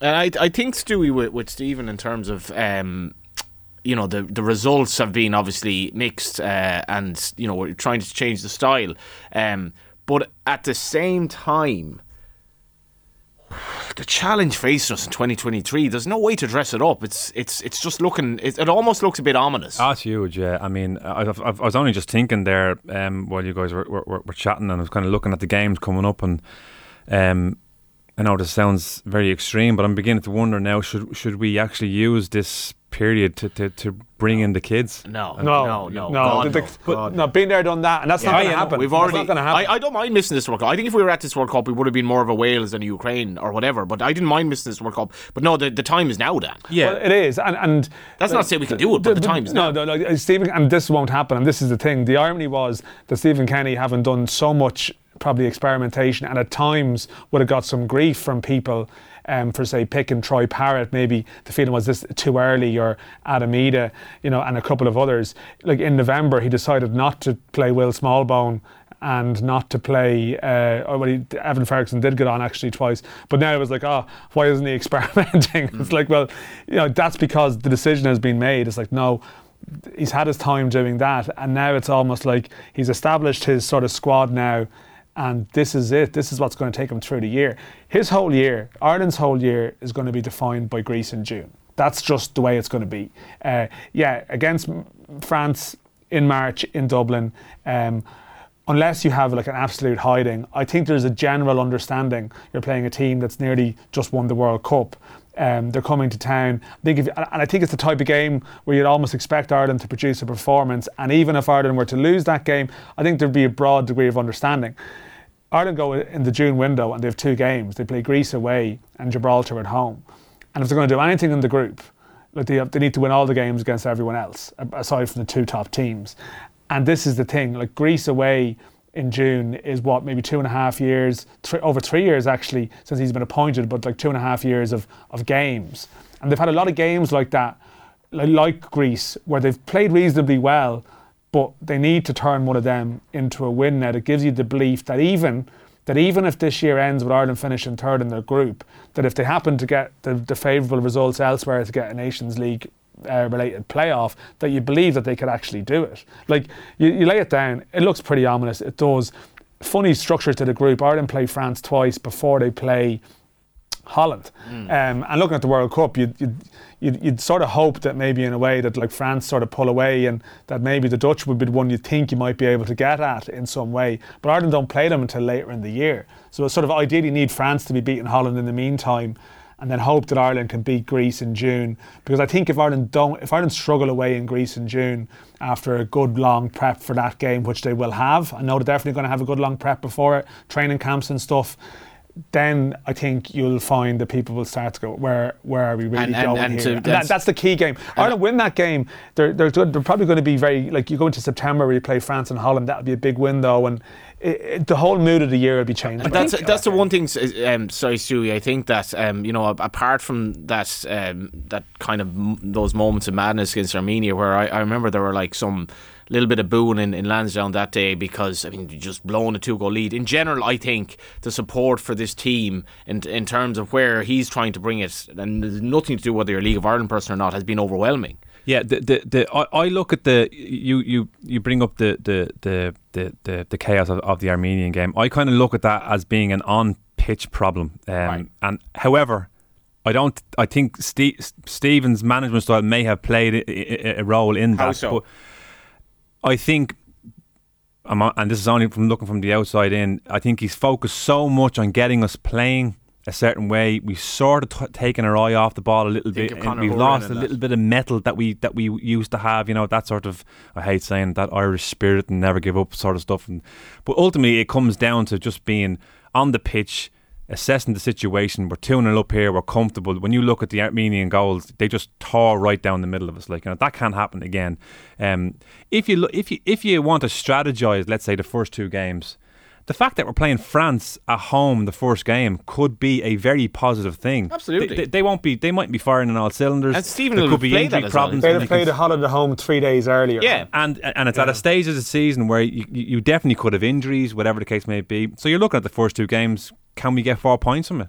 I mean, I don't think that's beyond the the, the, the, the realms of of um, The- a possibility. one- the one thing, Simon, I, I have to say personally, I, I, I was I lost interest to a large extent in the Irish team because I was sick watching the way we were playing, and I, I, I always enjoy Ireland games now. Where I see at least I look forward to them and I see what they're trying to do, and I think that does mean something. Yeah, absolutely. Well, that's that's that's what it's all about. It's uh, it's seeing your team or your country moving in the right direction. The last thing you want is to be going there and watching a load of dross and going, "Oh, this is this is rubbish." Do you know what I mean? I would I don't want to watch this anymore. Um, so, with the campaign coming up, with the I, I think me personally, if I was Stephen, I'd be looking at the France games and going, right, we'll get them out of the way, then we can start attacking this group. Um, because you'd like to think France will probably win, win the group with nigh on maximum points. Um, and then it will come down to everybody else beating everybody else and Ye- taking points off everyone else. So you look at the the Greece the Greece games, and then you look at uh, um, the Dutch games. They're the two nations you look at and go right. We need to nick points off of them, and then we need to beat uh, everybody else, and, and it just needs to be momentum's massive. Momentum's going to be massive. You get the the two France games out of the way, and then it's in about attack mode for, and that's the way Yeah. I would look at it. I, I um hopefully we'll get time to uh, give you the full times before the end. Uh, it's been fairly fascinating here. So we've uh, one minute and change of normal time left at the Etihad Stadium, and Everton are one all against Man City. And this, uh, I mean, regardless of what you say, if, if this were to stay like it is, and Arsenal continue their form, um, it's going to be fascinating going into 2023. Um, before we get our our sort of hopes and uh, aspirations for 2023, um, Dan, like what are you looking forward to? I suppose in in, a, in the in the League of Ireland sense, we've Shamrock Rovers been the dominant force. Do we see from Derry City in the cup final that um, the the the narrative might change? Uh, where Dundalk going? And uh, you know, I guess are, are Pats getting any closer? Or is it is it just the Shamrock Rovers league next season? Yeah, it's a lot of lot of uh, a lot of points to deal with there. I mean, Rovers are going for four in a row, which is like you know this is the the, the, the the famous four in a row chant, and they can they can do it this year. Um, I'd like a like a prolonged title race. I think Derry will probably provide that. Um, because you know you want all your clubs to do well in Europe. That's the same aim every year. I think I think there was a sense last year that a lot of the chase and pack are getting better. Um, as in you know Derry were better than the year before, then Dundalk were better than the year before. Pats maybe not, but towards the end of the season they were they were getting back there. I felt, you know, and they had a very good run towards the end. So you just hope that they can push on. But but obviously, like you know, you, know, some good players have left clubs or will continue to leave clubs. Maybe more so in the summer again than the start of the season, and that obviously affects you. So I just hope we have a better base level standard in the league that there's more competitive games week on week and not sort of um, you know stroll in the park games um, that you know that, that sort of prepare our sides for Europe. But that's the same aspiration. I want, pro- I want progress in facilities. I want news by the end of the year. The stuff like a stadium, the facilities audit that they've been talking about, the FAI, and I'm not sure where it stands now. I was away during the AGM, so I don't want to misrepresent what was said. But it does seem like some of this stuff is taking. You know, it's, it's obviously hard to do. Eleven uh, minutes of 11 injury time. I was just so- going to say I was nostalgic for Have- have the, the- the World Cup injury time because that's because I would say like there's obviously been a couple of stoppages, but like City, this is actually really high level football. A team, a top team. Under under the cosh, and it's a bit manic. There but um, I just, I mean, I, that's, but that's the same stuff I want every year: a stronger league and better facilities. I could probably be saying it in ten years' there- time. There was, there was a goal, um, uh, as I mentioned, at uh, Craven Cottage. We have Nigel Bidmead here. Fulham 2, Southampton 1. The home side taking the lead with just a couple of minutes of normal time to play. It was a corner on the left hand side, swung in. Kenny Tete on the near post, got a flick on, and Palhinha on the far post nodded in his third goal of the season. It's Fulham 2, Southampton 1. Yeah, in the old days of Five Live, I'd be, you know, staying in my, my dad's Jeep waiting for the final scores. And um, we're not going to be able to give you the final score, Man City Everton, as you're just going to have to check your phone like everyone else does nowadays. Or maybe stick with you talk and get on the sports news. yeah, I mean, just I just listen to Newstalk all the time. Yeah. Um, Stewie, your hopes uh, for the League of Ireland in 2023? Yeah, pretty much the same as what Dan said. Mm. To be mm. quite honest with you, um, I, I I do think the league isn't competitive enough. it's it's not. And and and J- JD asked me the last time I was on, what was your favourite game that you went to or whatever of um, 2022 and I was like I, I, just looked at the games they've been at in League of Ireland I was like not that many memorable games yeah, at all like. and this is the worry for me this is this, this is the part which is going to um, um, this will it'll seriously affect uh, you know crowds coming to games if the games aren't competitive enough people mm. will stop coming you know so we have to kind of you know that, that has to be a big focus for the reality I know this might sound you know completely bizarre but you know in my opinion any one of four teams can win this league I, I, yeah. genuinely believe that. Like, I played in it and I've watched the games, and I, I, just don't think there's enough belief from some of the lower teams that they can. I, I sort of, I sort of thought that, but then you go to Tallaght and you see um, Rovers just turn it on against Dundalk and Pats, and you're but like, I've seen, te- I've seen teams going to Tallaght and roll over. Uh, yeah, sorry, I, would have to give it. I, would have to give a lot of respect to Rovers for the way they've managed that, and also with how busy their European schedule. Rovers was. are in tour gear this year. Yeah, and and unfortunately, yeah, and for, like I think in that's Europe, not their fault. I think in Europe, as much as they got to the group stages, they can do better. What are your hopes and dreams uh, for uh, 2023, Simon? And uh, what will you be up to on the football scene? Pace. Pace. Um, that ship has sailed. Yeah, uh, slowly. Yeah. uh, I, I, don't know. I uh, 2023. I think it's just going to be. I had a I had my second child uh, only a few weeks back. So congratulations, congratulations. Thank you, uh, little boy. So you obviously didn't have it yourself. Now, I mean, you you got to give the women ah. some sort of you know. Yeah. I was here for this one, so that was that was a benefit for me. Um, yeah, no. So obviously spending time with them and uh, oh, listen, obviously keep applying for the roles and um, trying to keep busy. Do as much of uh, staying around football as, as possible. It's just. Uh, it's, it's just tough to get in. Are you going to be one of these like uh, you know kind of aging dads down the line? It's like, oh, I tell you, if I if I had pace, son, if I had pace, yeah, yeah. We want to be down. I'll be I'll be the next generation of. I had an injury. I would have made it if I didn't get any injury. Uh, yeah. It's been great having you on, Simon. Thank you. Um, yeah, that's that's pretty much a wrap for today. Um, just like to uh, thank everyone who listened, uh, and thanks to JD um, for uh, you know the year that we've had. JD, of course, normally brings Dan and I uh, out for a, um, a, lovely meal towards the end of the year. But Dan, being the uh, um, I guess the, the the, the good husband and dad, uh, basically he, he, said this year, well, I've been in Qatar for what was it, a month, Dan? Uh, something like that. Yeah, I, I, I just can't do. Uh, yeah, I can't do this. And he was away for a month, so fortunately that was the end of that. But uh, JD, uh, we'll we'll hold you to that hopefully in the new year. With regard to tomorrow, and there's still what seven, seven minutes. minutes. just the seven minutes of injury time of yeah. the eleven left. It is still one all uh, between Man City and Everton, and uh, Foden, who's a sub. We're just uh, wait for this corner. Foden, a corner kick here, corner yeah. Kick. There was an absolutely brilliant scramble around five minutes ago with like bodies everywhere, Ever- scuffed shots, and Everton for a Ever- team who looked a bit brittle a week ago or so, suddenly been a bit sturdy here. Everton's still uh, holding on. Tomorrow, um, live commentary of Tottenham v Aston Villa with Stephen Doyle and uh, Brian Kerr at 2 p.m. Live commentary of Nottingham Forest v Chelsea with Nathan Murphy and Keith Treacy at 4:30 p.m. and a sneak preview uh, at the OTB AM Cruise Christmas ball predictions for uh, rugby, Gaelic football, and hurling in 2023 all ahead. Thanks a million, lads. No problem, Johnny. Happy New Year. Yeah, Happy New Year to you all. Um, that was Football Saturday. Um, I hope you enjoy uh, bringing an end to uh, the year. And if you're an Everton uh, fan, you've got a few minutes left of horror here trying to hold out for a one-all draw at City. The COYGIG Pod. We were too quick to drop off 3v1. That's been a problem that we actually stopped against Scotland because Niamh Fahey stepped in to stop Caroline Weir. Subscribe to the feed in the OTB Sports app now.